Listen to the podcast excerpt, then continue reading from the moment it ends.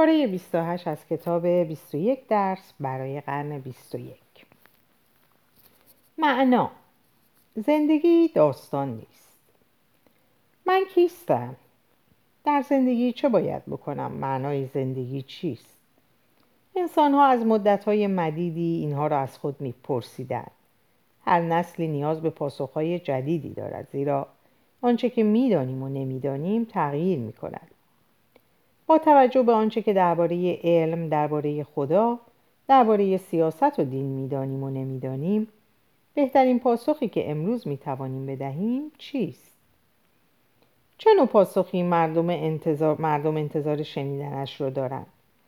تقریبا در تمام موارد وقتی مردم در پی معنای زندگی هستند توقعی دارند داستانی بشنوند انسان خردمند حیوانی داستان باف است که در قالب داستان فکر می کند نه ارقام و نمودارها.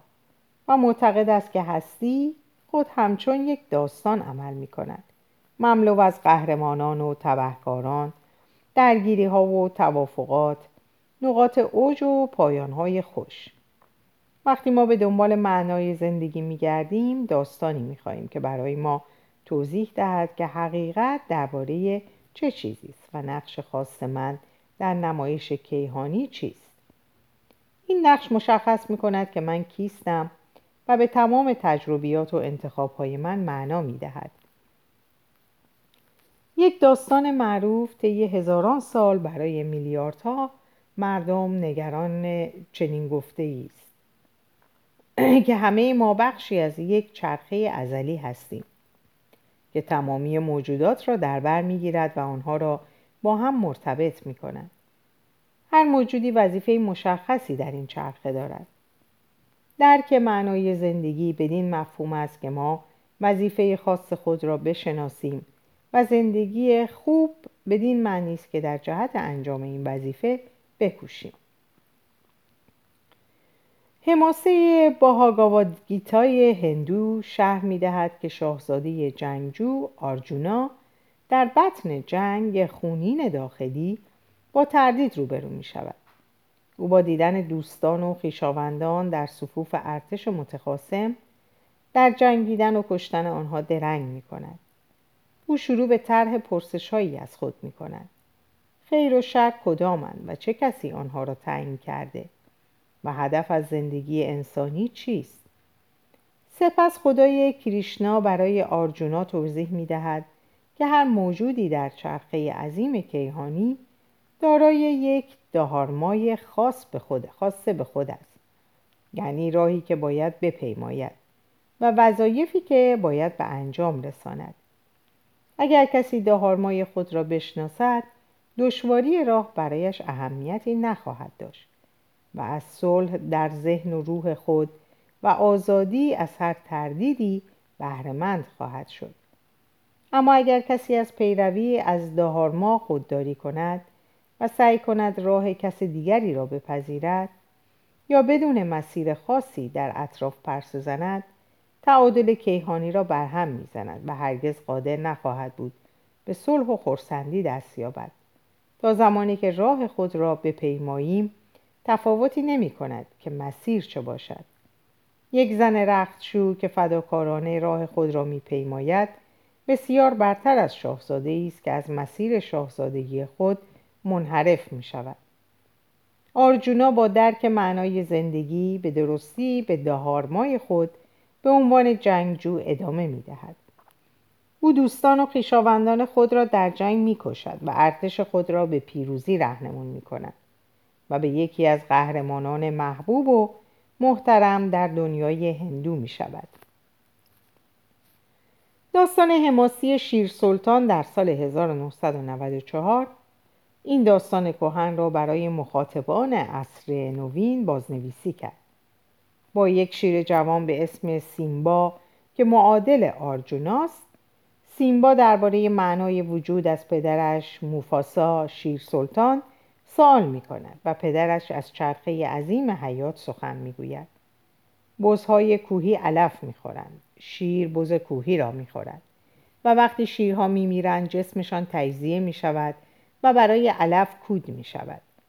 اگر هر حیوان نقش خود در این نمایش را ایفا کند زندگی از نسلی به نسل دیگر ادامه می‌یابد همه چیزها با هم مرتبطند و هر کسی به دیگری وابسته است پس اگر حتی یک ساقه علف هم نقش خود را به انجام نرساند ممکن است تمامی چرخه حیات فرو ریزد مفاسا می‌گوید نقش سیمبا این است که بعد از مرگ مفاسا بر روی شیرها حاکمیت کند و نظم را بین حیوانات دیگر برقرار کند اما وقتی موفاسا زودتر توسط برادر شریر خود اسکار به قتل می‌رسد سیمبای جوان خود را برای این فاجعه سرزنش می کند و برای ترک کردن قلمرو شیرها دچار عذاب وجدان می شود.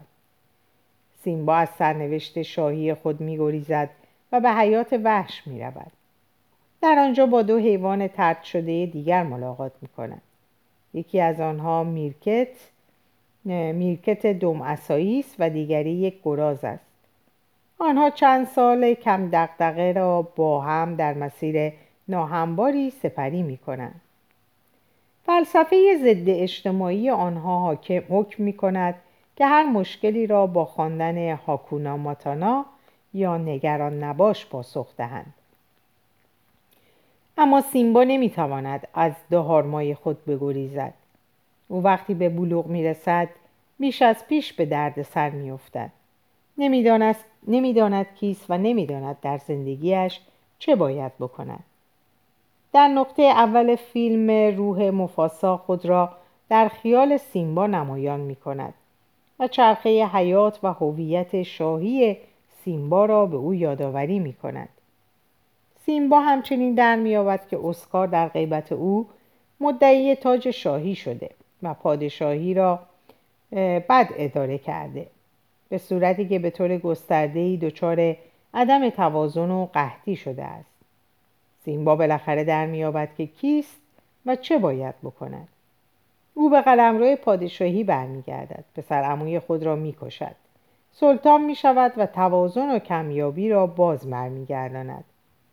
فیلم با یک سیمبای سرفراز پایان مییابد که جانشین نوزاد خود را در حضور جمع حیوانات معرفی می کند و تداوم چرخه عظیم حیات را تضمین می کند. چرخه حیات نمایش کیهانی را به شکل یک داستان دائما در گردش معرفی می کند. بر اساس هر آنچه که سیمبا و آرجونا می دانند، شیرها بزهای کوهی می خورند و جنگاوران طی قرون بیشماری می جنگند و همین کار را برای همیشه ادامه خواهند داد. تکرار بیپایان به داستان قدرت می دهد و بر این دلالت دارد که این یک جریان طبیعی پدیده هاست و اگر آرجونا از مبارزه دست بردارد یا اگر سیمبا از شاه شدن سر زند به این معنا خواهد بود که آنها بر ضد خود قوانین طبیعت تقیان کردند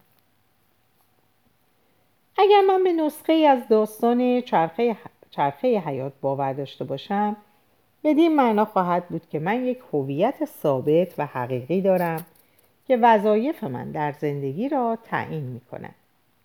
ممکن است من طی سالهای زیادی نسبت به این هویت مردد یا بی اطلاع باشم. اما روزی در یک نقطه اوج بزرگ به شناخت خواهم رسید و به نقش خود در نمایش کیهانی واقف خواهم شد.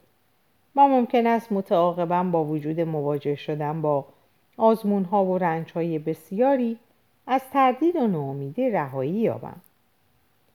دیگر ادیان و ایدئولوژی ها به یک نمایش خطی کیهانی باور دارند. که یک آغاز قطعی یک میانه نچندان طولانی و یک پایان یک بار برای همیشه دارد. برای مثال داستان اسلامی می‌گوید که الله ابتدا تمام هستی را آفرید و قوانینش را پای ریزی کرد. سپس این قوانین را برای انسانها در قرآن نازل کرد. متاسفانه مردم نادان و شرور بر ضد الله تقیان کردند سعی کردند این قوانین را بشکنند یا آنها را پنهان سازند و این به عهده مسلمین با تقوا و وفادار است تا از این قوانین حمایت کنند و معرفت آن را رواج دهند. الله سرانجام در روز قیامت در مورد اعمال تک تک انسانها قضاوت خواهد کرد. او نیکوکاران را با سعادت ابدی در بهشت پاداش خواهد داد و شروران را در آتش جهنم گرفتار خواهد کرد. این داستان بزرگ می‌گوید که نقش, نقش کوچک اما مهم من در زندگی پیروی از فرامین الله اشاعه معرفت نهفته در قوانینش و تضمین سرسپردگی در برابر خواسته هایش است. اگر من به داستان اسلامی باور داشته باشم در پنج بار نماز خواندن در روز اهدای پول برای ساختن یک مسجد جدید و مبارزه با کفر و بی ایمانی معنا مییابد. آنگاه حتی اکثر فعالیت های دنیوی وضوع گرفتن و جمع کردن حاوی معنای کیهانی است. ناسیونالیسم هم از یک داستان خطی حمایت می کند اما داستان صهیونیستی با ماجراها و دستاوردهای قوم یهود آغاز می شود دو هزار سال اذیت و آزار و تبعید را برمی شمارد و به نقطه اوج در هولوکاست و استقرار دولت اسرائیل می رسد و به روزی در برابر خود نظر می افکند که اسرائیل از صلح و کامیابی بهرهمند شود و همچون منشأ اخلاق و معنویت در سراسر دنیا بدرخشد. اگر من به داستان صهیونیستی باور داشته باشم چنین نتیجه گیری می کنم که رسالت زندگی من پیشبرد مساله ملت یهود است.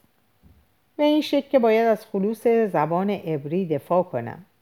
در نبرد برای بازپسگیری سرزمین از دست رفته یهودی کوشا باشم.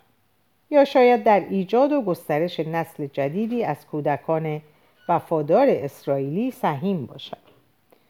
حتی در چنین موردی هم تعهدات پیش پا افتاده حاوی معنا هستند. کودکان مدارس در اسرائیل در روز استقلال به طور جمعی سرود عبری معروفی را می‌خوانند که در آن هر عملی برای سرزمین مادری ستوده می شود. یکی از کودکان می‌خواند من در سرزمین اسرائیل خانه ای ساختم و دیگری ادامه می دهد من در سرزمین اسرائیل درختی کاشتم و سومی می‌گوید من در سرزمین اسرائیل شعری نوشتم و به همین ترتیب بارها و بارها تکرار می شود تا اینکه بالاخره همه با هم می‌خوانند. پس ما در سرزمین اسرائیل یک خانه و یک درخت و یک شعر و و هر چیز دیگری که خواستی به لیست اضافه کنی داریم. کمونیسم داستان مشابهی دارد اما به جای قومیت بر طبقه تمرکز دارد. مانیفست حزب کمونیست با این اظهاریه آغاز می شود تاریخ تمامی جوامع تا کنونی تاریخ نبرد طبقاتی بوده. برده و آزاد اشراف و عوام ارباب و رعیت صنعتگر و شاگرد و در یک کلام سرکوبگر و سرکوب شونده در یک رویارویی دائمی با یکدیگرند. در یک نبرد بیوقفه گاه پنهان و گاه آشکار قرار داشتند. نبردی که پایانش یا یک بازسازی انقلابی گسترده و یا ویرانی سراسری طبقات متخاصم است. مانیفست توضیح می دهد که در عصر نوین جامعه در تمامیت خود بیش از پیش به دو اردوگاه خصومت آمیز بزرگ دو طبقه بزرگ تقسیم می شود که مستقیما با هم روبرو می شوند بورژوازی و پرولتاریا. این نبرد با پیروزی پرولتاریا پایان خواهد یافت که به معنای پایان تاریخ و برقراری بهشت کمونیستی بر روی زمین خواهد شد. اگر من به این داستان کمونیستی باور داشته باشم چنین نتیجه گیری می کنم که رسالت زندگی من سرعت بخشیدن به انقلاب جهانی با نوشتن متون آتشین و سازماندهی اعتصابات بر علیه سرسپردگان نظام سرمایه است. این داستان حتی به کوچکترین اعمال مثل تحریم یک شرکت تجاری که کارگران نساجی را در بنگلادش استثمار می کند یا بحث کردن با پدرزن کاپیتالیسم کسافتم سر میز شام سال نو معنا می دهد. وقتی به کلیت داستانهایی نگاه می کنیم که تلاش می کنند هویت حقیقی مرا تعیین کنند و به تمام اعمال من معنا بخشند می‌توان دریافت که ابعاد داستان اهمیت خیلی کمی دارد برخی داستان ها مثل چرخه حیات سیمبا تا ابدیت دوام دارد و من فقط می‌توانم در ارتباط با جایگاه خود در تمامیت هستی خود را بشناسم. دیگر داستان ها مثل اغلب اسطوره های ناسیونالیستی و قبیله‌ای ابعاد بسیار محدودی دارند. صهیونیسم ماجراهای حدود دو دهم درصد از کل بشر و پنج صدم درصد از کل مساحت زمین را طی یک دوره زمانی بسیار ناچیز تقلیص می کند. داستان صهیونیستی نمی‌تواند معنایی به امپراتوری های چینی، قبایل گینه نو، کهکشان آندرومادا و یا قرون بیشمار قبل از وجود میسا، موسا، ابراهیم و تکامل میمون ها بدهد.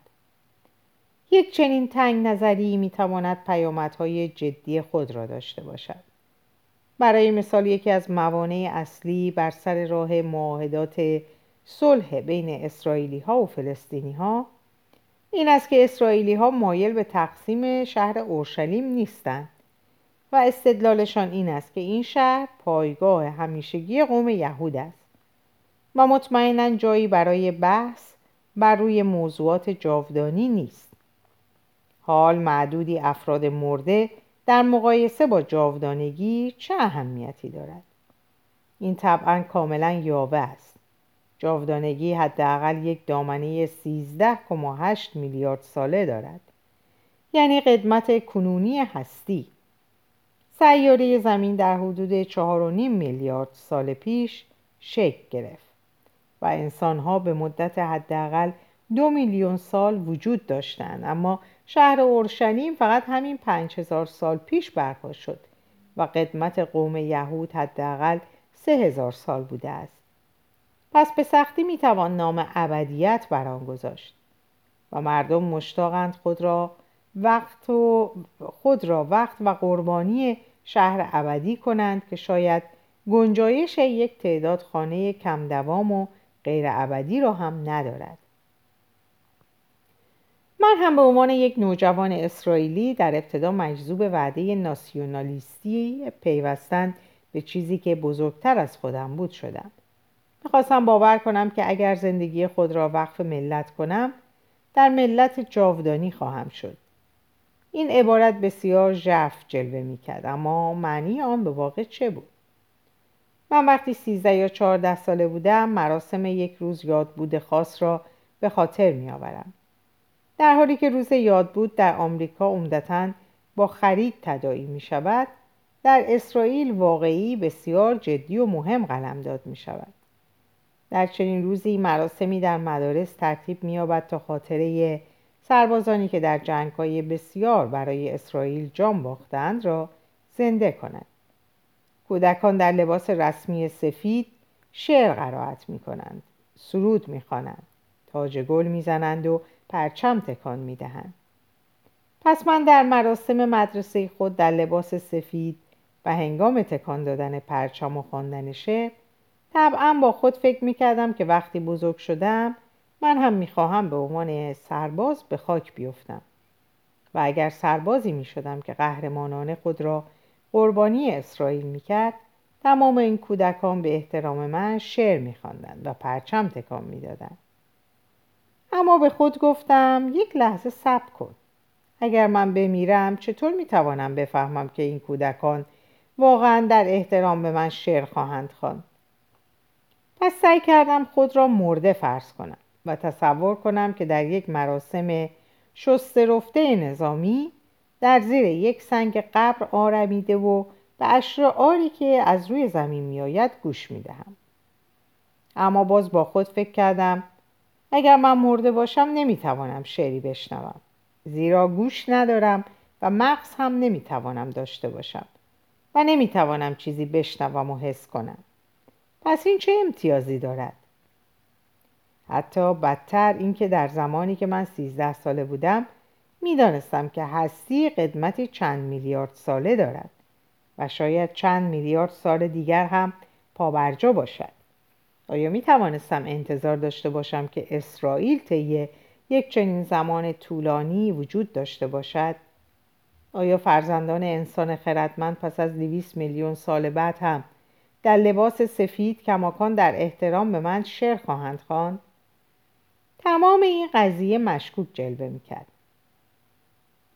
اگر شما فلسطینی هستید احساس غرور نکنید. بعید است که دویست میلیون سال بعد فردی فلسطینی وجود داشته باشد. در حقیقت به احتمال یقین هیچ پستانداری تا آن زمان وجود نخواهد داشت. جنبش های ناسیونالیستی دیگر هم به همین اندازه تنگ نظرانه هستند. ناسیونالیسم سرب اهمیتی به وقایع دوره زمینشناسی جوراسیک نمی دهد و ناسیونالیست های کره‌ای اعتقاد دارند که یک شبه جزیره کوچک در ساحل شرقی آفریقا تنها قسمتی از کهکشان است که به طور واقع در نقشه عظیم عالم اهمیت دارد. طبعا حتی سیمبا علا رقم تمام تعلق خاطری که به چرخه جاودانی حیات دارد هرگز به این حقیقت که شیرها بزهای کوهی و علفها به واقع جاودانی نیست فکر نمی کند سیمبا به این فکر نمی کند که هستی قبل از تکامل پستانداران چگونه بود. و وقتی انسانها تمام شیرها را بکشند و دشتها را با آسفالت و سیمان پر کنند صحرای آفریقای مورد علاقهش چه سرنوشتی پیدا خواهد کرد؟ آیا این زندگی سیمبا را کاملا بیمعنا خواهد کرد؟ همه داستان ها ناکامل هستند اما برای ایجاد یک هویت مناسب برای خودم و یافتن معنا برای زندگیم در واقع نیازی به یک داستان کامل آری از نقطه های کور و تناقضات درونی ندارم. من برای معنا دادن به زندگیم نیاز به داستانی دارم که فقط دو شرط را برآورده کند.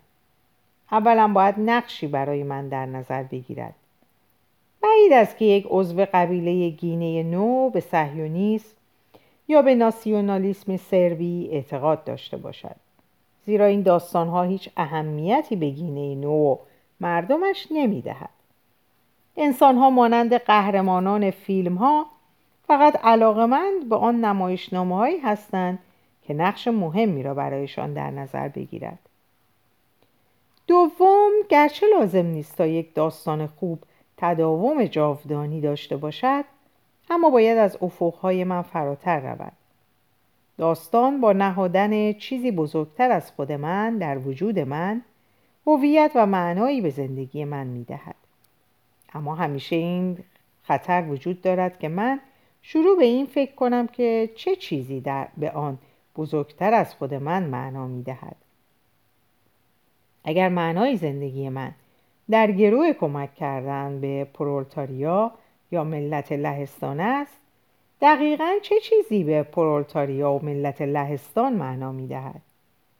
داستانی از یک مرد وجود دارد که ادعا می کند که جهان به این دلیل در جای خود قرار دارد که بر پشت یک فیلم فیل عظیم الجثه قرار دارد. وقتی پرسیدن که فیل کجا ایستاده او پاسخ داد که بر پشت یک لاک پشت پیکر قرار دارد. و لاک پشت کجا ایستاده بود؟ بر پشت یک لاک پشت باز هم بزرگتر و لاک پشت بزرگتر. مرد تکانی خورد و گفت نگران آن نباش از آن به بعد فقط لاک پشت ها هستند اغلب داستانهای موفق پایان نامعلومی دارند و هیچگاه نیازی نمی بینند توضیح دهند که معنای نهایی از کجا می آید زیرا در جلب توجه مردم و حفظ آن در یک هیته ام موفق هستند بنابراین وقتی توضیح می دهند که جهان بر پشت یک فیل عظیم و جسه قرار دارد شما باید با توصیف های مفصل از طرح سوالات دشوار جلوگیری کنید. مثلا اینکه وقتی گوش های قولپیکر فیل تکان می‌خورند طوفان ایجاد می شود و وقتی فیل از فرط عصبانیت خود را تکان می دهد زمین لرزه ایجاد می شود اگر کلاف خوبی بافید کسی به فکر نمی افتد بپرسد که فیل بر روی چه چیزی ایستاده به همین شکل ناسیونالیسم ما را با حکایات قهرمانانه افسون می کند با توصیف فجایع گذشته اشک به چشمان ما می آورد و خشم ما را با تشریح بیعدالتی هایی که ملت بر ملت ما روا شد مشتعل می کند. ما به قدری جذب این حماسه ملی می شویم که هر اتفاقی که در دنیا می افتد را با تاثیراتش بر ملت خود می سنجیم و به فکر طرح این پرسش نمی افتیم که چه عاملی در وهله اول ملت ما را تا به این حد مهم کرد. وقتی شما به داستان خاصی اعتقاد پیدا می کنید و در ریسترین جزئیات مجذوب آن می شوید از دیدن هر چیزی که خارج از حیطه آن داستان قرار می گیرد غافل می مانید کمونیست های با ایمان ممکن است ساعتهای بیشماری بحث کنند که آیا ائتلاف با سوسیال دموکرات ها در مراحل اولیه انقلاب مجاز است یا نه. اما به ندرت مکسی می کنند تا نسبت به جایگاه پرورتاریا در تکامل زندگی پستانداران بر روی سیاره زمین یا در اشاعه زندگی موجودات زنده در کهکشان تعمق کنند. از نظر آنها چنین بحث بیهودهی یک بتالت ضد انقلابی محسوب می شود توان کنترل بر توجه مردم به بسیاری داستانهای موفق باعث می شود تا دامنه داستان بافی خود را بسیار محدودتر کنند حتی اگر داستانهایی هم هستند که خود را با مشکل پرداختن به تمامیت مکان و زمان درگیر می کنند. یک قانون اساسی در داستان بافی این است که وقتی داستانی از افق مخاطبین خود فراتر می رود محدوده نهاییش کم اهمیت تر می شود. ممکن است انسانهایی در دام تعصباتی سبعانه گرفتار شوند. حال می‌خواهد برای اهداف هزار ساله ملی باشد یا برای یک خدای یک میلیارد ساله انسان ها در ابعاد گسترده خطرناک هستند در اغلب موارد انگیزش بسیار کوچکی می‌تواند موجب فوران خیال بافی ها شود. فرض کنید بر اساس آنچه که می‌دانیم باور به یک حقیقت قایی درباره هستی و وجود بشر بر مبنای داستان ناسیونالیستی اسرائیلی آلمانی یا روسی و یا داستانی ناسیونالیستی به طور کلی برای عقل سلیم کاملا غیر ممکن جلوه کند. داستانی که تقریبا تمامیت زمان و مکان و مهبانگ فیزیک کوانتوم و تکامل حیات را نادیده می‌گیرد. تنها بخش ناچیزی از حقیقت می‌تواند باشد. اما آنها نمی‌توانند از محدوده این داستانها فراتر روند. در حقیقت میلیاردها نفر در طول تاریخ برای پیشبرد زندگی و یافتن معنا ضرورتی نمی‌دیدند تا به یک ملت یا جنبش ایدئولوژیک بزرگ باور داشته باشند. فقط کافی است چیزی را پشت سر بگذارند. از جمله باور به اینکه داستان شخصی آنها بعد از مرگشان تداوم مییابد. این چیز که من پشت سر می‌گذارم در بهترین حالت روح و ذات شخصی من است. اگر من بعد از مرگ جسم کنونی خود دوباره در جسم جدیدی متولد شوم پس مرگ پایان نیست بلکه فقط فضایی میان دو فصل است و طرحی که در یک فصل شروع می شود در فصل بعدی ادامه می یابد. افراد بسیاری به یک چنین نظریه‌ای تا حدودی اعتقاد دارند حتی اگر این اعتقاد بر پایی خداشناسی خاصی قرار نداشته باشد آنها به یک جزم مدون نیازی ندارند بلکه فقط می‌خواهند از این احساس خود اطمینان یابند که داستانشان در ورای مرگ تداوم خواهد داشت. این نظریه زندگی به عنوان یک حماسه بی انتها بسیار جذاب و عمومی است اما دچار دو مشکل اساسی است. اولا من با تداوم دادن به داستان شخصی خود آن را در واقعیت بیشتر با معنا نمی کنم بلکه فقط آن را طولانی تر می کنم در حقیقت دو دین بزرگی که اندیشه چرخه بی انتهای زندگی و مرگ را میپذیرند آین هندو و آین بودا در وحشت پوچی آن شریک هستند. من میلیون و میلیون ها بار یاد می‌گیرم که چطور راه بروم. رشد می‌کنم. با مادر همسرم می جنگم و مریض می شود و می میرم و این همه باز هم تکرار می شود چه امتیازی در این است؟